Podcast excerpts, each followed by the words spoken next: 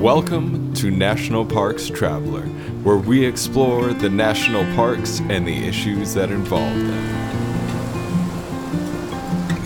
Hi, this is Kurt Repanshek, your host at National Parks Traveler.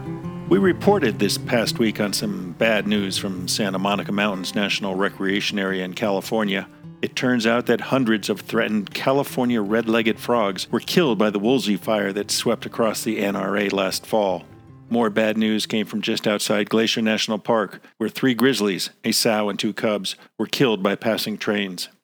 On the positive side, the Grand Teton National Park Foundation is kicking off a multi year and multi million dollar initiative to improve three access points to the Snake River in the park. And at Chickasaw National Recreation Area in Oklahoma, three bison calves were added to the small herd there. We often learn the most when we're having so much fun we don't actually realize we're being educated. That's what makes places such as the North Cascades Institute, Nature Bridge, the Great Smoky Mountains Institute at Tremont, the Grand Canyon Field Institute, and other field schools that operate in national park settings so important. These nonprofit organizations offer programs that last anywhere from a day or two to a week or two, or even more, and in some of the grandest natural settings in the world. Today we're visiting with Saul Weisberg, co founder of North Cascades Institute, about the value and successes of these programs. We also take a look at progress being made at Katahdin Woods and Waters National Monument in Maine. I'll be back in a moment with Saul.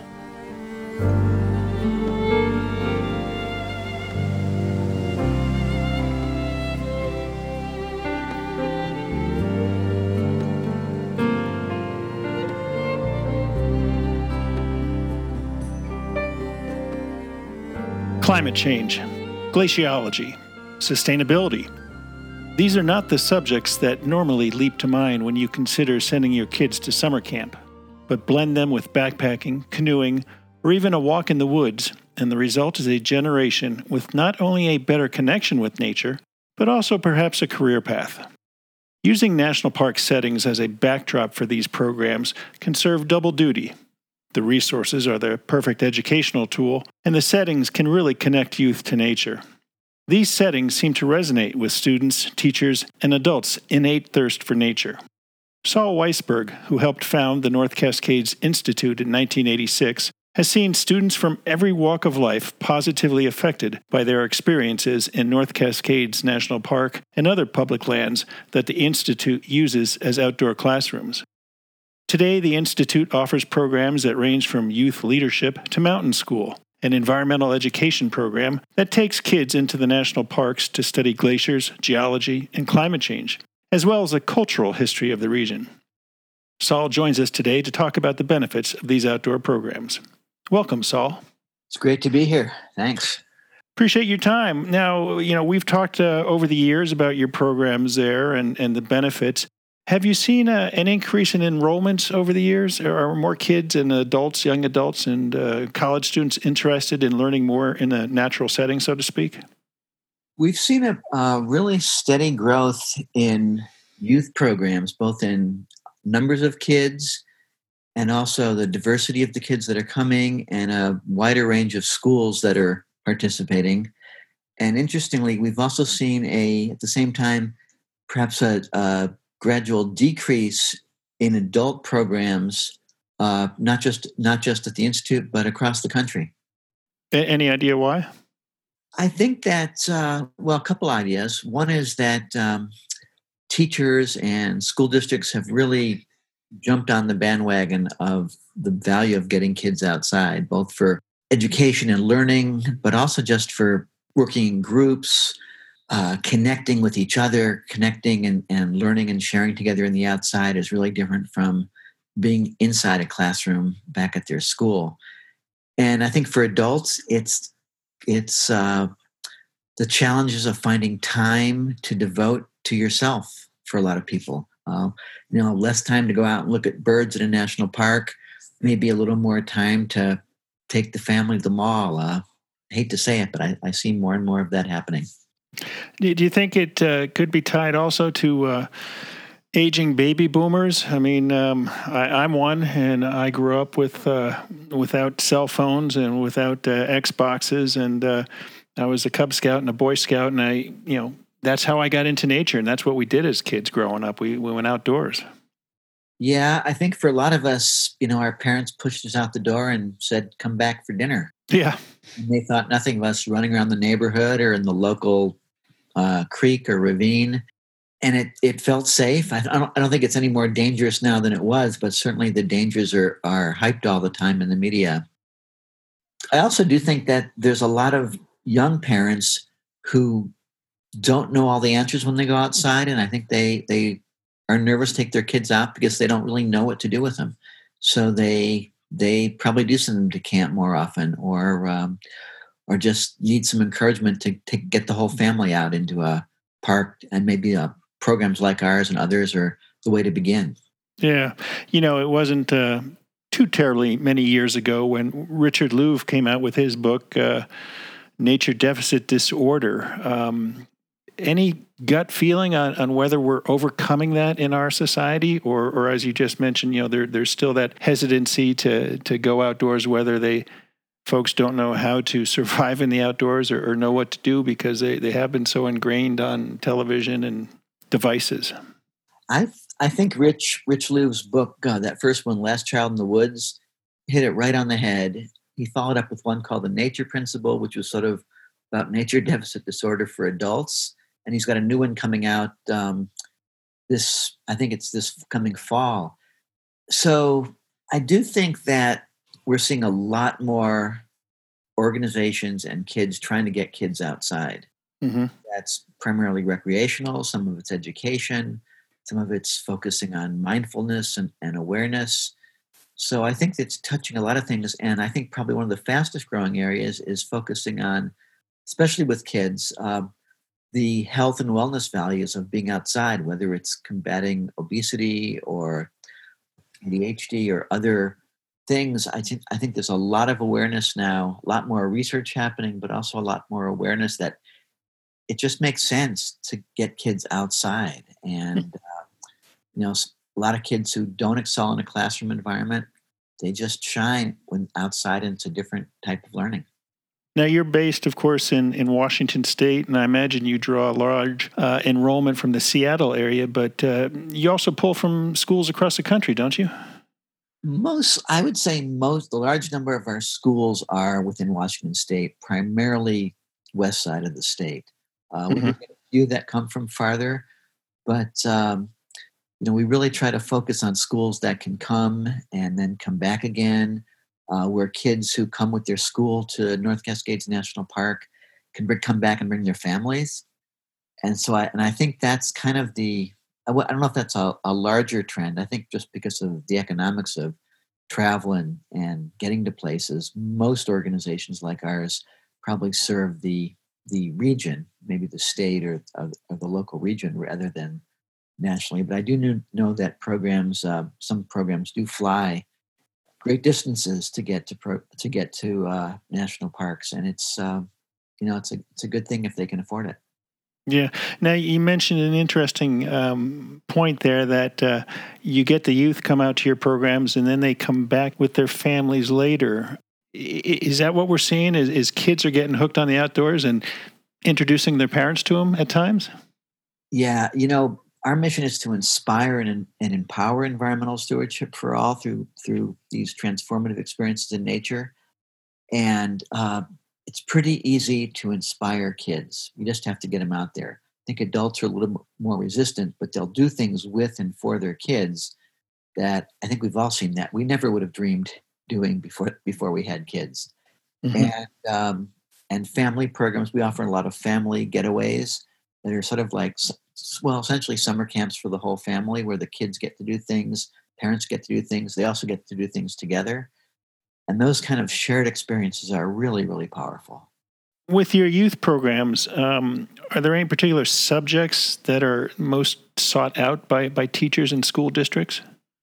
I think that teachers in schools are often talking a lot about STEM, science, technology, engineering, and math, as subjects that they need to do work on and a lot of our a lot of us are really you know making sure that our programs really meet the next generation science standards and that's really important i'm really interested in the addition of what's called steam adding art to that mix or in the case of the Institute, art and humanities, because I think kids fall in love with the experience of being outside, of being in, you know, big mountains and alongside powerful rivers and, and wildflower meadows.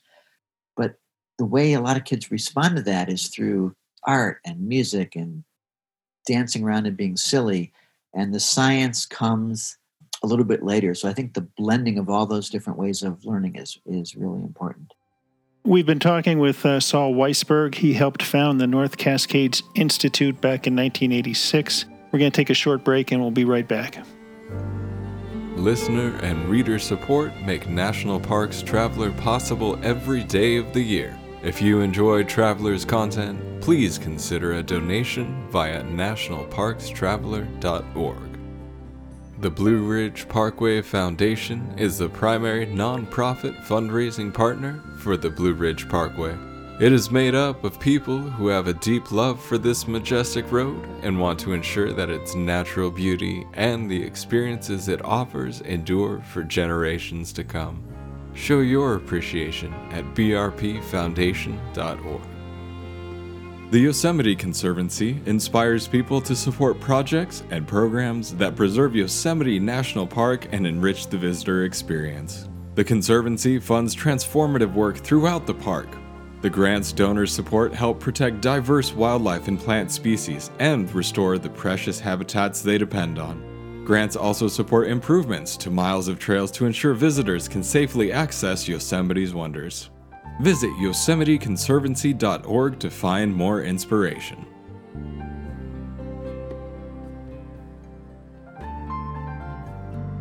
Okay, we're back now with Saul Weisberg, who helped found the North Cascades Institute in Washington State in 1986, talking about the, the benefits of nature and getting kids and uh, young adults and even even boomers out into the outdoors and uh, experiencing nature firsthand and you do have uh, um, elevated courses, if you will, for, for college students, don't you? Yeah, we have a graduate program that's a partnership with Western Washington University.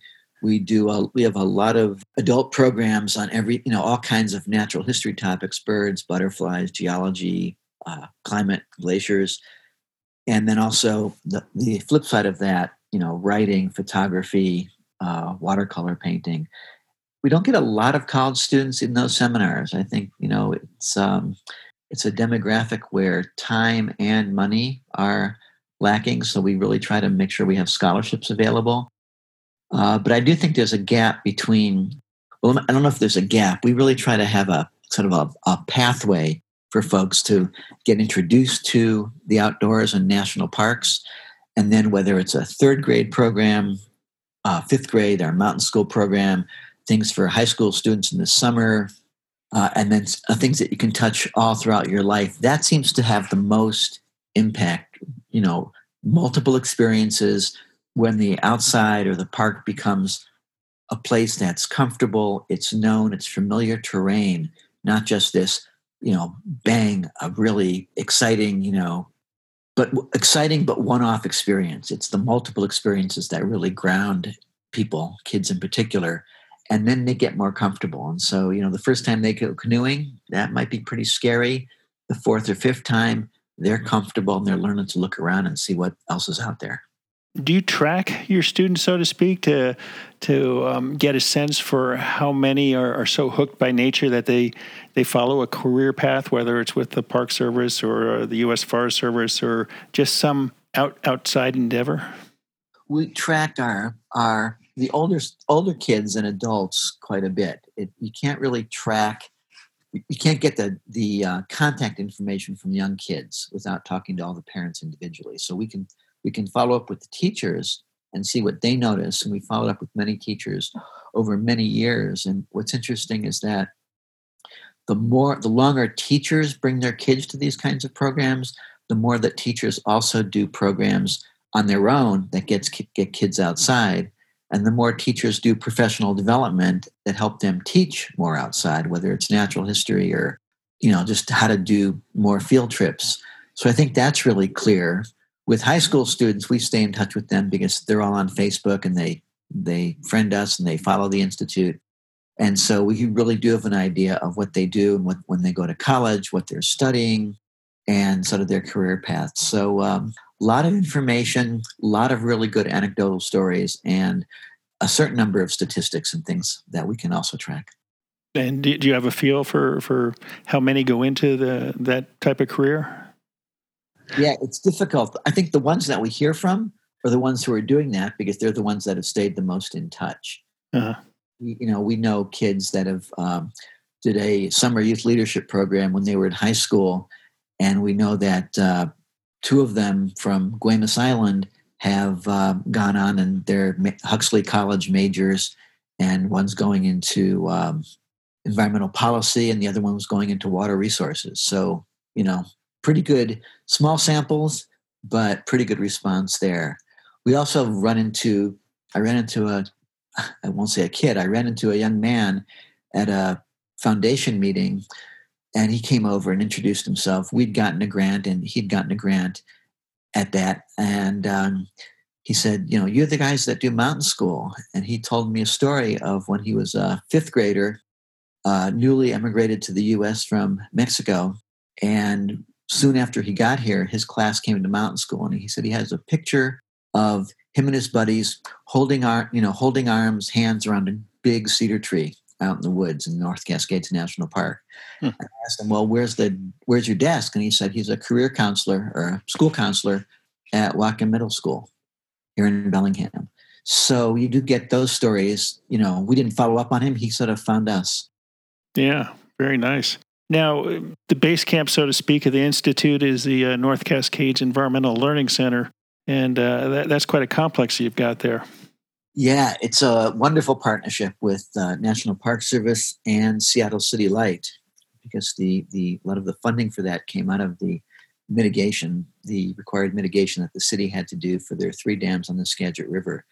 But it's really been a amazing, I'm not sure what you'd call it, window or doorway into the park for tens of thousands of kids of all ages and adults because it's it's you know, when we started, everything was field based, uh, mostly intense, and that brought a lot of people. You know, we were we were pretty much full from day one back in '86 with those programs, but they were only appealing to people who had the ability or the interest or the gear to go camping mm-hmm. and go hiking. And with the learning center, you know, it's a comfortable, beautiful facility with classrooms and and uh, labs and library but it's right in the heart of the North Cascades on Diablo Lake. And so it attracts people, for, it really does attract people from all over the country, certainly in the summer for adult programs, who use that as a base. You know, base camp's the right word to learn more, but then go out and and really learn on their own. And I think that's really the the uh, goal there. And we see that a lot of the people who come to those programs, those programs, and are also our conference and retreats that we do at the Learning Center, it's really their some for many of them it's their first time in a national park. And sort of we just feel like we can be ambassadors great ambassadors for the park service that way. Yeah yeah and, and that, that outdoor classroom is just just phenomenal from the lakes up to the glaciers. Do you see with um, climate change you know we, we're seeing more wildfires um, more vigorous storms back east um, flooding in the midwest is there is there more interest in in that type of programming to to better understand what's going on? Yes, yes, and no. Um, there's a lot of interest in climate, as there needs to be, and we see the schools often wanting. I mean, climate change is part of our curriculum. Uh, it's you know it, it's different. It, it takes different forms with high school kids and with third graders, fifth graders, but um, it's something that we address in almost everything we do uh, and, and, and in different ways. And in the North Cascades, which have you know more glaciers in, in this park than any other park in the lower 48, you can see. I mean, we had we the Park Service has really documented the the shrinking of the glaciers, and you can look across the lake and see glaciers and snowfields and compare photographs from even 10 years ago, and see how much difference there is. I also see among some people it's sort of like we came to the parks to, to have a vacation and to relax and we there's kind of a little bit of a pushback against we don't want to hear about the bad stuff mm-hmm. and the increasing wildflowers i mean the last couple of summers you know it was smoky all over this state with fires burning in, in the state, coming being blown up from from Oregon and, and down from BC. So it's interesting because you know we want people to understand what's going on, but we don't want, we want to inspire them to to get active and get engaged in these issues and become advocates for uh, climate adaptation and and you know trying to see what we can do about it. But at the same time, we don't want to scare them away from you know we don't want to ca- we don't want to cause despair. Yeah. So it's a kind of interesting balance. And I think we're, we're all in the environmental movement. We're all struggling with how do you how do you advocate for conservation in the strongest possible terms without helping people without getting people just overwhelmed with how much there is to do? And that's certainly the case now with the you know i'll just say the the tax we're seeing on public lands and parks. It's just a it's just a really challenging line to walk for i think for all of us and more necessary than ever yeah, no, it's definitely interesting what's going on. Do do your programs lend to tracking long term trends in the park in terms of natural resources? We do a fair bit of citizen science. Um, our our students, graduate students in particular, have been doing phenology around the Learning Center and on some property we have at the confluence of Diobsud Creek and the Skagit River.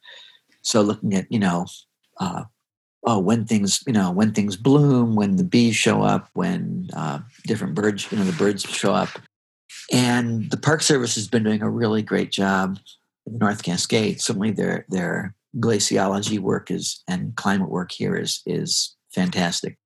John Riedel, the parks glaciologist, is has been doing this for a long time, and is, they've got a really strong program there. But I, it's hard to get the I mean, the data certainly goes out to the scientific community, and we use that data and that information a lot in our programming. But there's there's so much more you can do to to get kids and, and young people involved in that. And it's a challenge just because you know managing large groups of volunteers is, is hard for the Park Service because they just don't have the staff to do their own work and and run these other programs. They tend to be one offs, you know, every few years more than you know kind of a consistent program. Curious question: Why why at North Cascades National Park and not at say Olympic or Rainier? I think like everything else, uh, where ideas take root and thrive is based on relationships with people, sort of right place, right time. When we started the institute in 1986, John Reynolds was a new superintendent. He came and he saw some uh, some uh, proposals that I had written to a former uh, previous superintendent who just really wasn't very interested. He said, "Whatever happened to this idea?" And I said, "Well, it just didn't seem to go anywhere." And he said, and John Reynolds just was like, he jumped on it. We need to make this happen. And then, within a year or two, he, he'd hired Jon Jarvis as chief of natural resources and Bill Leitner as the uh, chief of interpretation. And they both went on, obviously, to great careers in the Park Service. Mm-hmm.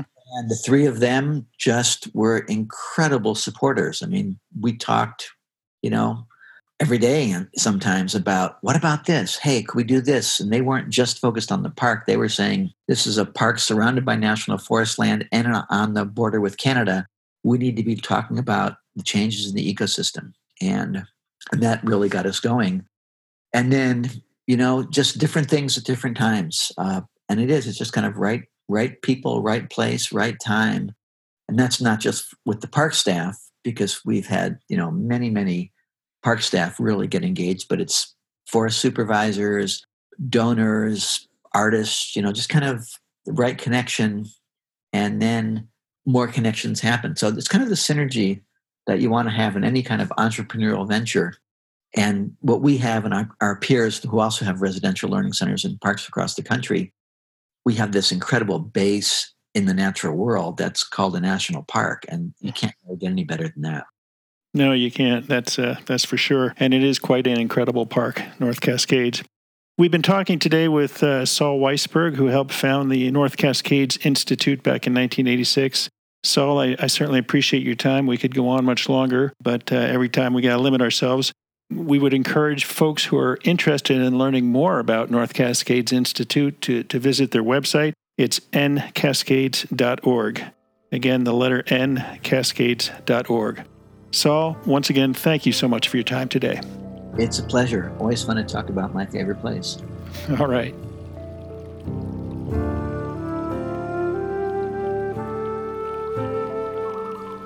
RV Share provides not only an option for renters to enjoy the perks of RV travel without having to buy one, but an opportunity for owners to earn income by renting theirs out. You'll find everything from large and luxurious Class A RVs all the way to small and easy to tow pop up campers. You can even use their filters to find an RV that is dog friendly or one that will be delivered right to your campground.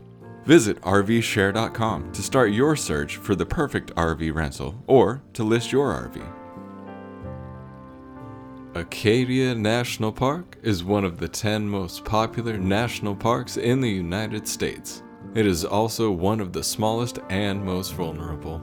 That's why Friends of Acadia exists. Friends of Acadia is an independent organization of passionate people inspiring those who love this magnificent park to make a real and lasting difference for Acadia. You can make a difference at friendsofacadia.org. Washington State is graced with three spectacular national parks, each different and special in their own unique ways. As the official nonprofit partner and the only philanthropic organization dedicated exclusively to supporting these parks through charitable contributions, Washington's National Park Fund has a mission to deepen the public's love for, understanding of, and experiences in Mount Rainier, North Cascades, and Olympic National Parks. Share your passion for these parks at WNPF.org.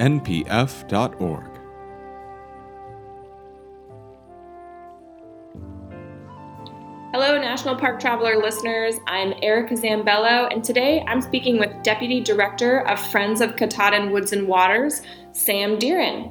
Now, Katahdin Woods and Waters is very close to my heart because I am a native Mainer, it's one of our newest national monuments coming into the system in 2016. And I can say from personal experience, it is a beautiful spot to check out the Maine North Woods.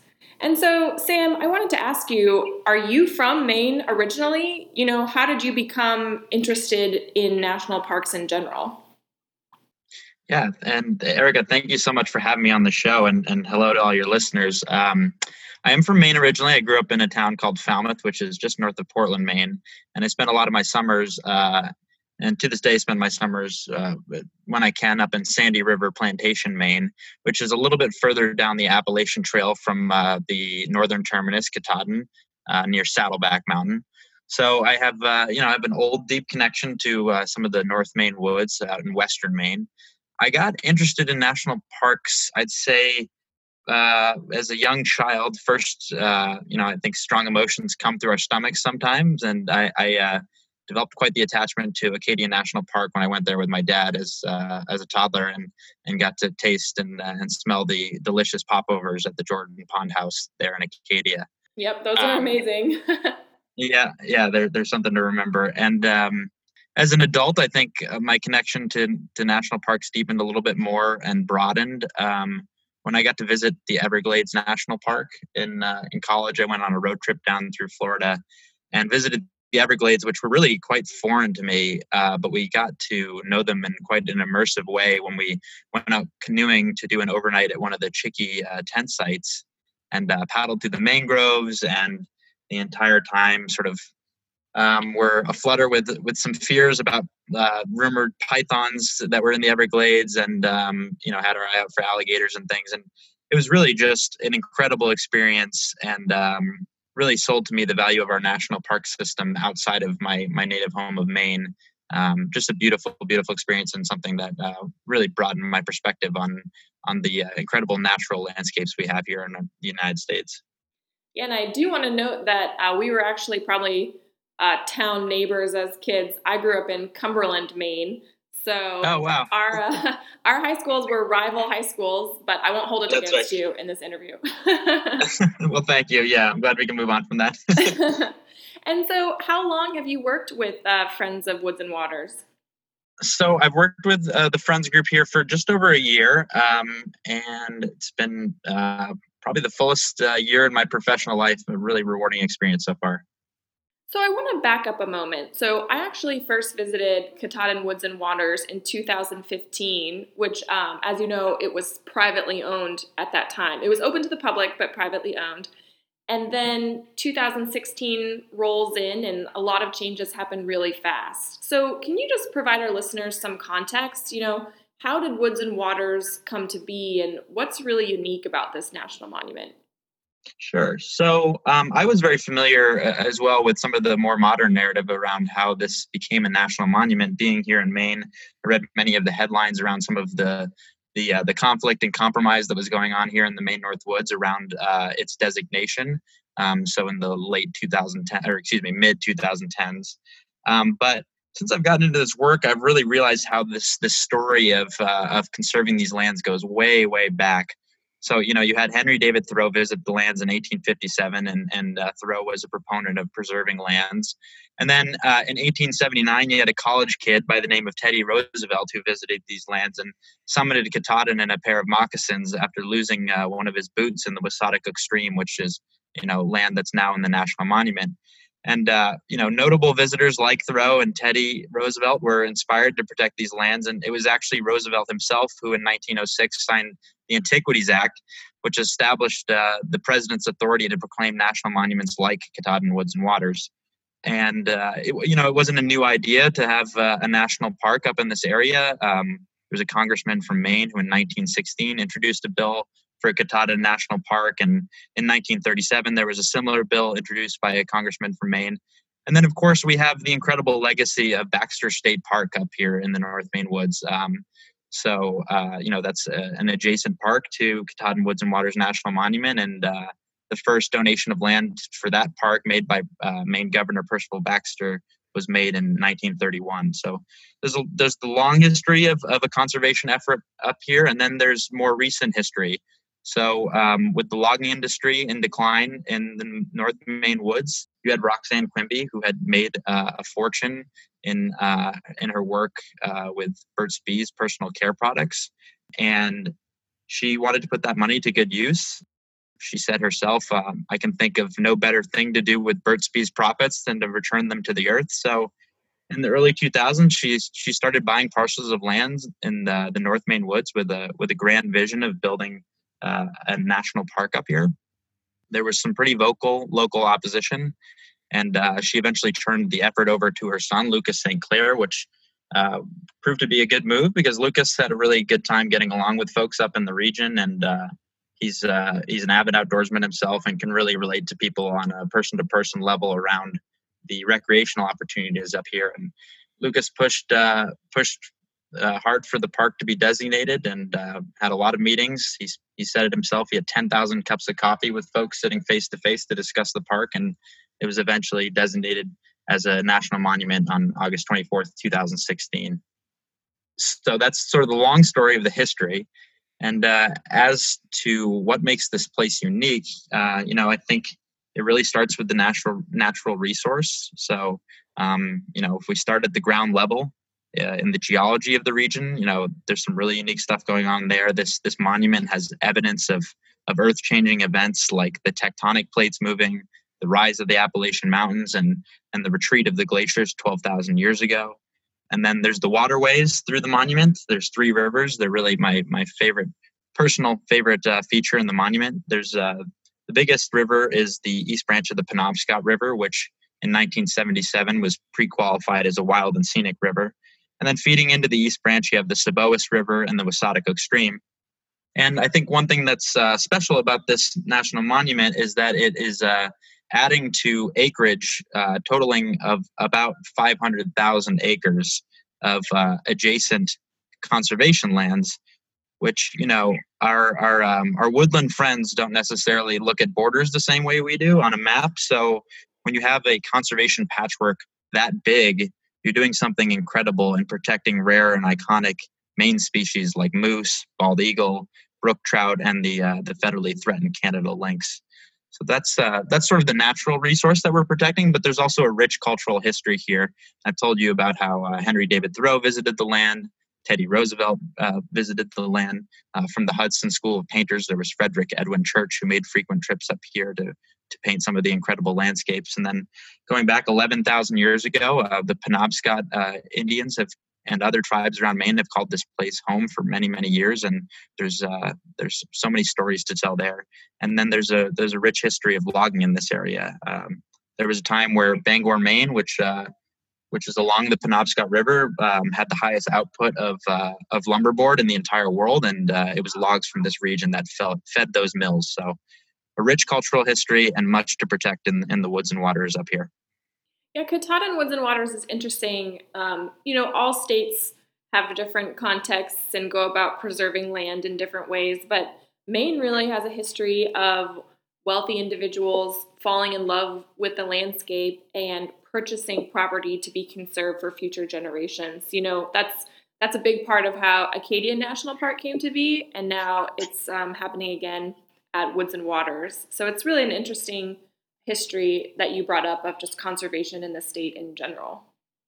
Absolutely. I think we here in Maine are, are very fortunate to have had the support uh, and um, and vision of, of, of donors like Roxanne Quimby and the Quimby family, and you know the Rockefellers and the Dorrs down at Acadia, and the Baxter family at Baxter State Park. It's it's really created um, an incredible conservation ethic here in Maine. So you've brought us up to 2016 um, when the park was designated by by President Obama. And so when did the Friends group form? So the Friends group formed about six months later. Uh, uh, in early 2017, it started with a 13 person board of directors, and it was uh, an, an, incredible, and is to this day, an incredible group of folks from the uh, conservation movement and uh, local business leaders who, who came together to incorporate our nonprofit to provide a margin of excellence beyond what the what the National Park Service can provide. Are you guys still connected to to the Quimby family? Are they on your board, or is this sort of a totally separate endeavor from the establishment of the of the park?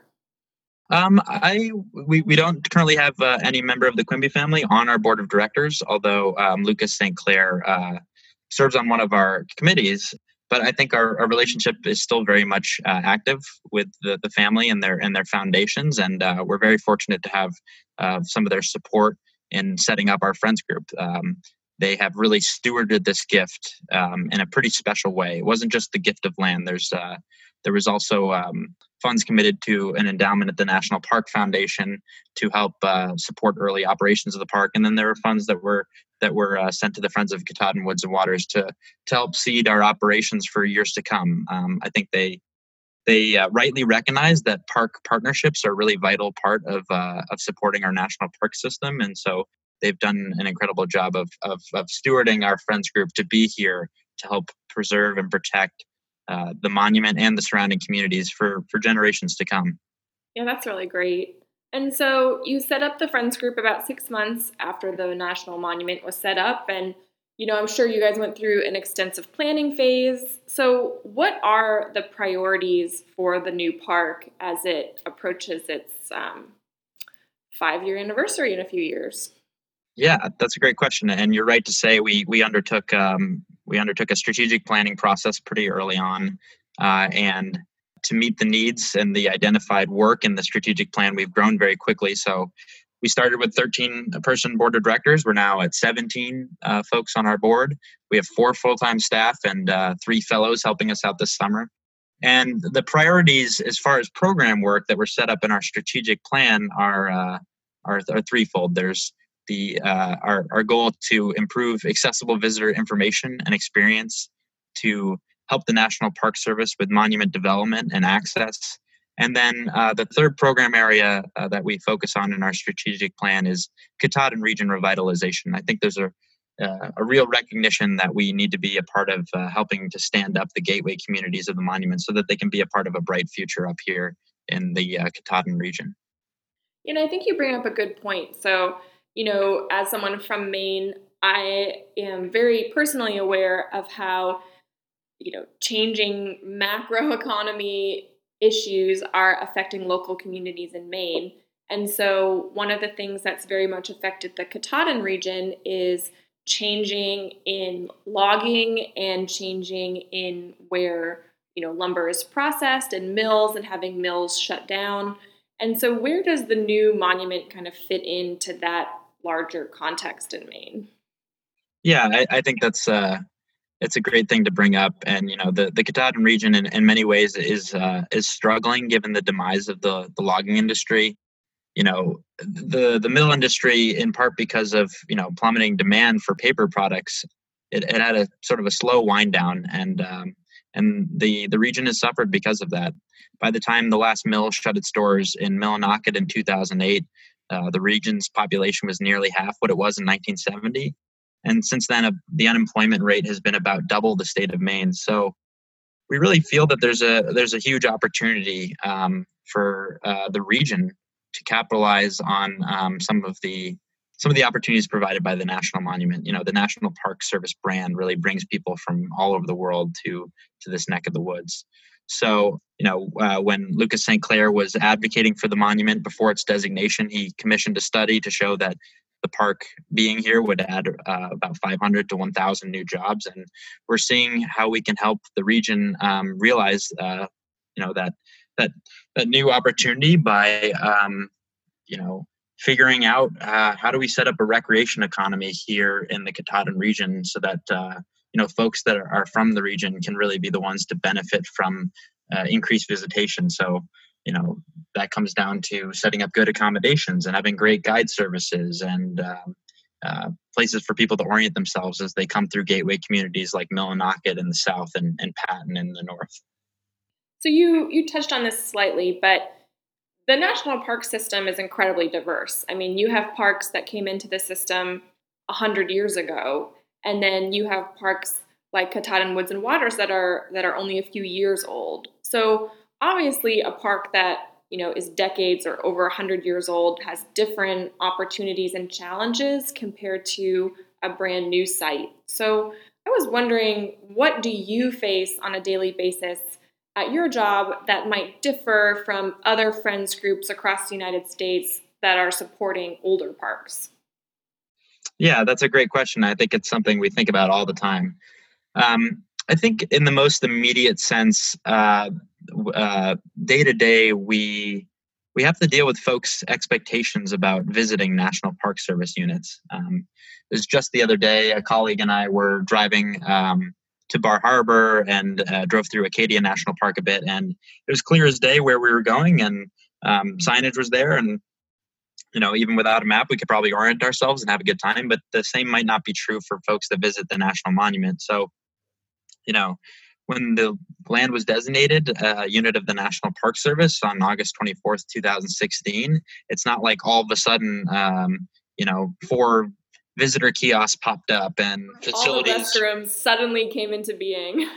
right, exactly. Uh, you know, there. Uh, I think we have the benefit of, in some ways, of it being old logging land, in that that there's some good roads that are established that can easily be converted into trails, and you have many people, you know, traveling those paths already on mountain bikes, skis, on foot so you know there there is some basic infrastructure there but it's you know nothing substitutes when somebody's visiting for having a one-on-one conversation with them about what their itinerary is and uh, what they hope to get out of the experience. And i just don't think that's quite true for other national park service units where somebody may just be able to sort of self-guide through with something they found on the internet. I think there are folks that could do that with the monument but i really think somebody's experience is going to be um, is really going to be improved by having a chat with somebody who's been there already. So you know um, that takes a good amount of work and it's really fun work to do. Just last week i, I spoke to one of our members on the phone about uh, paddling the three rivers of the monument which is really uh, for my money uh, one of the premier experiences to have in the monument. And uh, we talked for 45 minutes and it was just an absolute delight to talk to him about his uh, prior uh, canoeing experiences and, and some fun trips that he could take in the monument yeah, one of the, the best parts about working for a small nonprofit, which I know from experience, is being able to have those one on one connections. And, and you can be kind of a virtual guide for people interested in visiting Katahdin Woods and Waters. Yeah, absolutely, and and I, I highly encourage folks to uh, to check out visitation resources we have on our website www.friendsofkww.org. There's some trip planning help on there, and then uh, you can also find my contact information on there. And I encourage anybody to reach out anytime if they're planning a trip to the monument. Great. So I'm about to ask the most difficult question, and that's just simply what if you had to choose one thing What is your favorite part of the park?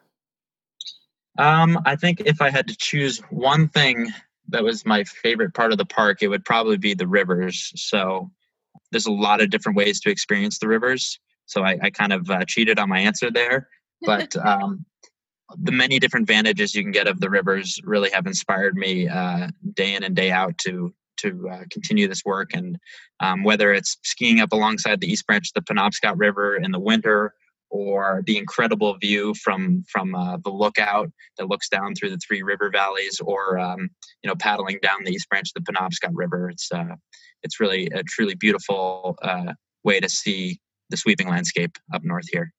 So the park is open all four seasons, correct? That's right. Yeah. So when is a good time for people to come check out Woods and Waters for the first time?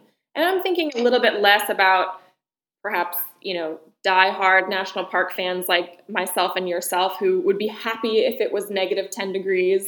And I'm thinking, you know, um, visitors with families or, or visitors maybe even coming to Maine for the first time, you know, when should they they come check out Woods and Waters?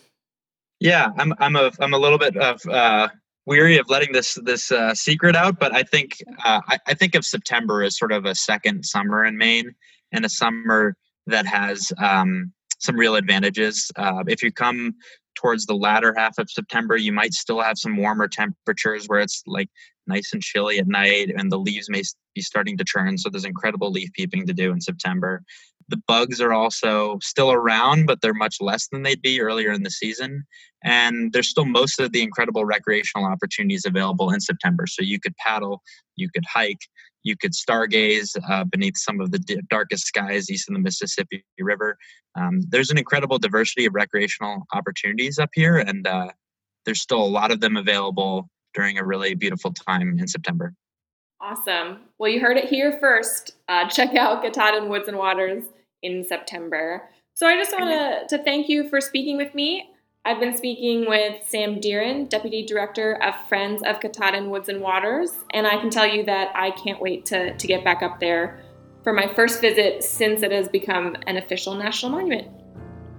Great. Well, thanks so much for having me, Erica, and uh, I hope when you uh, make it up this way, you give us a call. I definitely will. This is Erica Zambello from Northwest Florida, signing out. The North Cascades Institute has a large portfolio.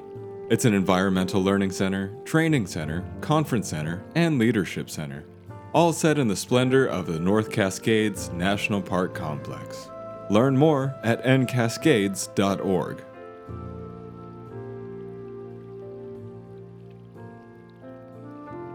Dry Tortugas National Park, 70 miles from Key West, just very well might be the most remote national park in the lower 48. But when you arrive, you're surrounded by crystalline waters for snorkeling, kayaking, and relaxing on pristine beaches. There are sunken wrecks to explore, coral reefs swarming with colorful marine life, and history in the brick walls of a Civil War era fort. The Yankee Freedom 3, departing from Key West, can get you there in a little more than two hours. Visit them at drytortugas.com. If you take pride in your private national park library, you'll want to be sure that the Rocky Mountain National Park Reader is among the titles on your shelves. Through its nearly 280 pages, James H. Pickering has masterfully assembled narratives crafted from those who homesteaded the land within today's park from naturalists such as Ann Zwinger, Stephen Trimble, Sue Ellen Campbell, and even from mountain climbers.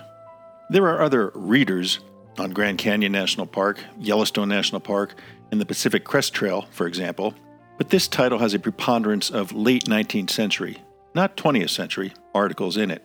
Released by the University of Utah Press, this book is particularly rich and entertaining one that helps us understand how this rugged landscape was viewed, used, and appreciated before it became a national park in 1915.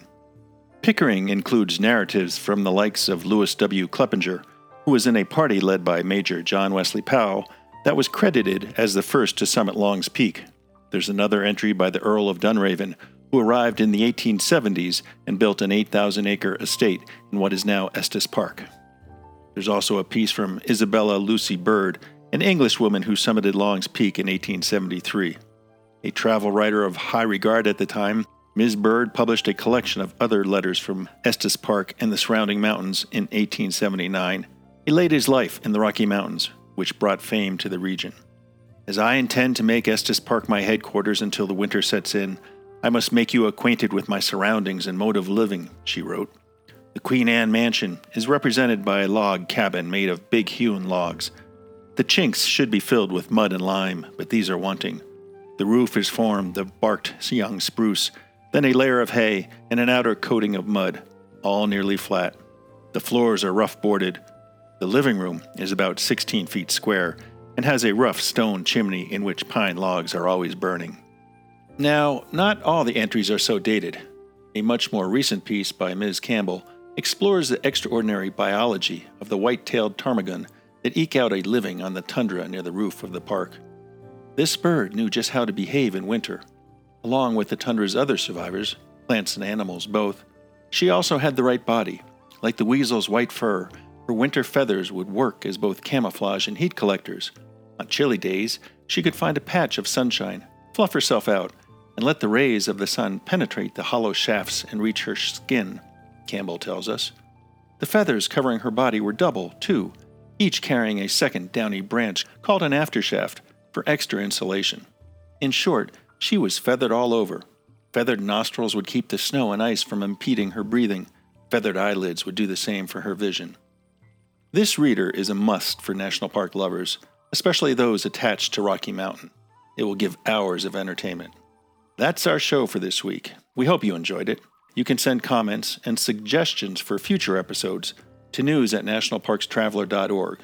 And to catch up on the latest national park news, check us out at nationalparkstraveler.org. For The Traveler, this is Kurt Repanshek. See you in the parks.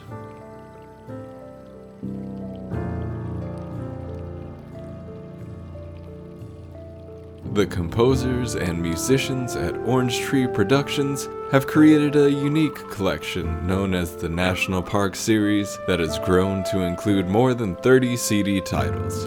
Composed against the backdrop of a park's sounds of nature, these musical scores will connect you with these beautiful places and take you there, at least in your mind.